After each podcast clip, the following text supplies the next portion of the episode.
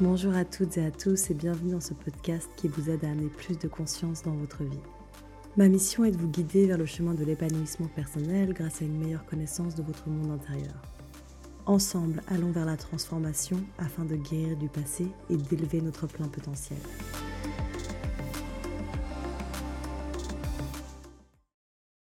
Hello tout le monde, j'espère que vous allez bien, moi ça va.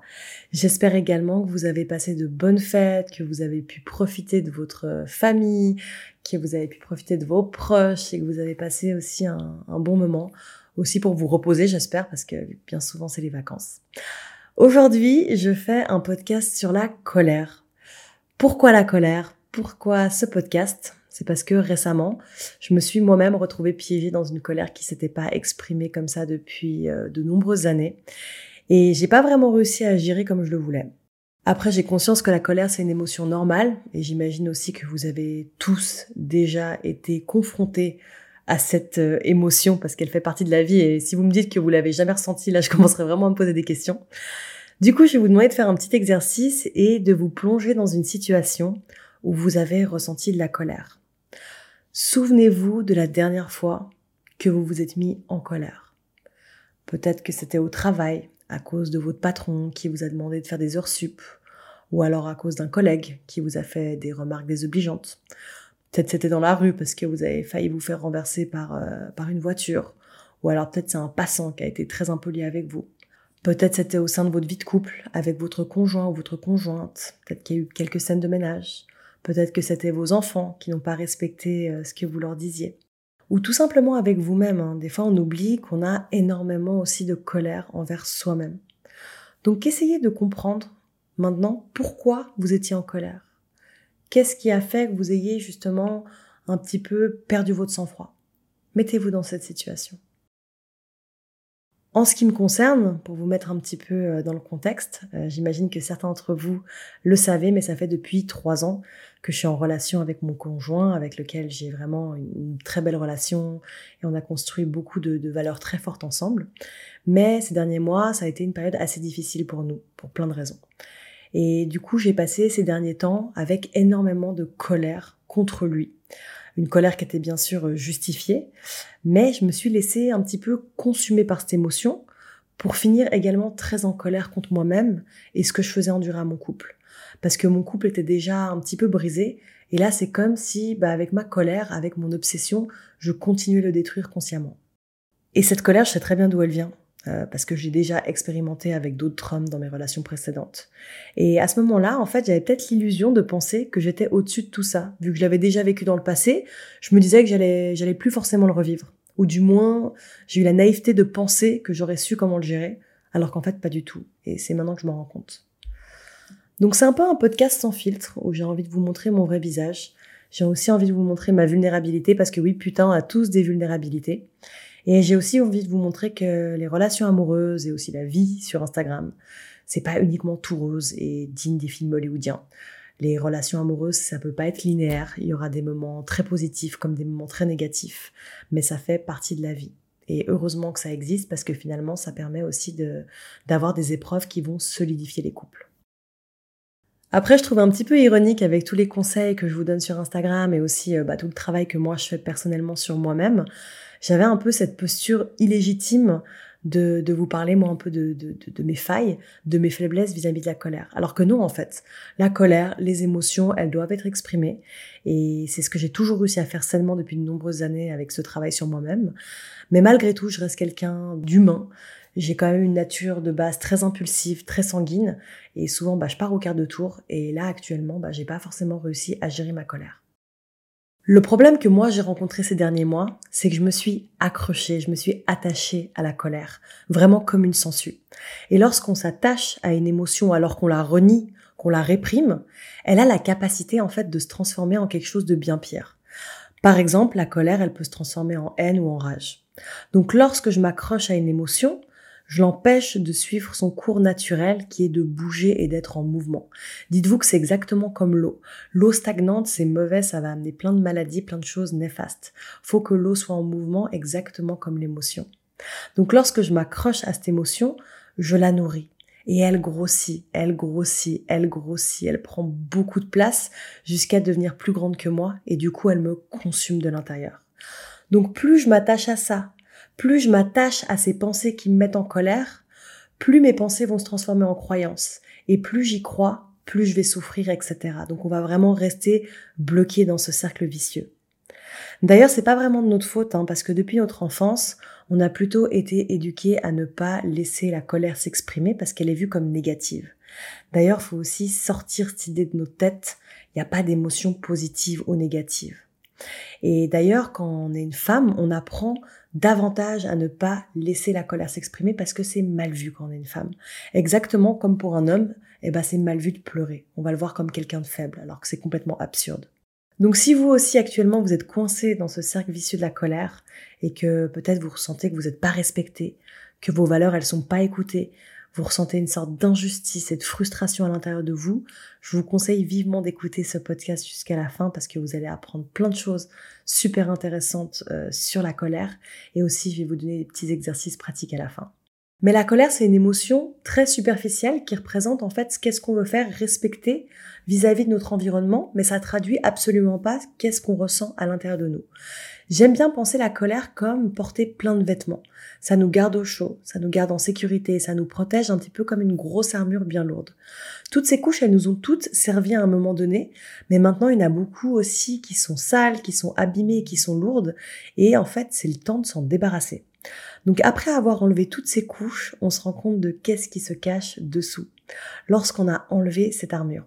Le problème, c'est qu'on a peur d'enlever toutes ces couches parce qu'on a peur de se sentir vulnérable. Et en fait, le fait de se montrer faillible, j'aime pas dire faible parce que c'est pas de la faiblesse, ça nous fait extrêmement peur. Ensuite, si on va encore plus en profondeur, on remarque que sous toute cette colère, sous toutes ces peurs, il y a plein d'émotions. Des émotions telles que la tristesse, la déception, la frustration, le sentiment d'injustice, etc. Et toutes ces émotions, souvent, elles ont pris racine depuis notre enfance, depuis notre adolescence. Parce que c'est des moments où on n'était pas forcément prêt à affronter certaines blessures, parce que c'était la première fois qu'on expérimentait ça. Du coup, notre subconscient et notre inconscient, il a enregistré ça comme des expériences négatives qu'on veut pas reproduire. Du coup, on va se protéger. Et toutes ces couches de vêtements, elles traduisent l'ego qui bloque les véritables émotions qu'on ressent afin de nous protéger, poser des limites pour éviter de revivre les souffrances qu'on a déjà vécues dans le passé. Et lorsqu'on est en colère, souvent on est persuadé qu'on est invincible, qu'on a le pouvoir sur la situation et que rien ne peut nous arriver, mais c'est des grosses conneries, parce qu'en fait on risque toujours de se faire briser le cœur, d'être touché par les comportements ou les mots de certaines personnes qui nous sont chères. Et en fait en restant dans la colère, on va encore plus l'alimenter et on va pas aller se plonger en profondeur pour voir vraiment ce qui se passe. L'ego, il va se défendre avec la colère parce qu'il veut pas qu'on voit notre vulnérabilité. Par exemple, moi, j'ai pas voulu accepter cette vulnérabilité en amour et que l'autre puisse me faire du mal et accéder à mes points faibles. Alors qu'en fait, maintenant, avec du recul, je me rends compte que j'ai le droit d'être triste, j'ai le droit de faire l'expérience du chagrin, j'ai le droit de souffrir, j'ai le droit aussi de péter les plombs et j'ai le droit de pleurer et d'exprimer toutes mes peurs. J'ai le droit de faire ça. Mais la chose la plus importante à comprendre avec les émotions, c'est que chaque émotion qu'on ressent à l'intérieur de nous, elle nous apporte un message. Elle nous apprend quelque chose sur nous-mêmes et notre manière de fonctionner. Par exemple, dans mon cas, cette colère, elle me protégeait de vieilles blessures très douloureuses qui m'ont fait extrêmement souffrir dans le passé. Toutes mes insécurités, mon narcissisme, mes peurs, etc. étaient en train de m'exploser au visage et je savais pas du tout comment gérer. C'était vraiment boum, ok, on fait un bond dans le passé et on est face à toutes ces choses que j'ai jamais vraiment pris le temps de régler avant. Donc en fait, maintenant qu'on a ce type d'événement un peu soudain qui arrive, on n'a absolument pas les outils nécessaires pour y faire face. C'était à moi de faire ce travail euh, au préalable, mais bien sûr, je l'ai pas fait. En plus de la colère, un autre moyen que j'ai aussi utilisé pour euh, du coup contourner un petit peu mes parts d'ombre, c'était la victimisation. Ah, c'était tellement plus simple pour moi de, me victimiser, tellement plus simple de voir tout blanc euh, ou tout noir, d'accuser mon conjoint d'être le méchant, le fautif, le bourreau, parce que ça me permettait de me détourner de ma propre introspection. Ça me permettait aussi de me détourner des torts que moi j'avais également eu dans la relation.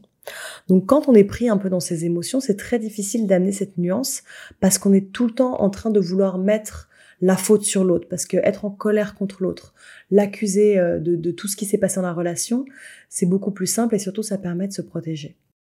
Également, une autre chose que j'ai identifiée sous cette colère, c'était ce sentiment d'injustice. Car mon conjoint, avec les erreurs qu'il a eues dans notre, dans notre vie de couple, m'a plongé dans une souffrance injustifiée dans laquelle je voulais pas me retrouver. Moi, finalement, j'étais bien dans ma vie, j'étais alignée, j'avais plein de projets, tout se passait bien.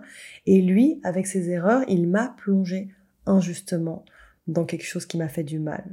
Donc ça, ça m'a ramené aussi à plein de choses euh, vis-à-vis de mon enfance, de mon adolescence, au sein de ma famille, où il y avait énormément d'injustice. Donc toutes ces vieilles blessures du passé, encore une fois, elles me sont juste revenues en plein visage.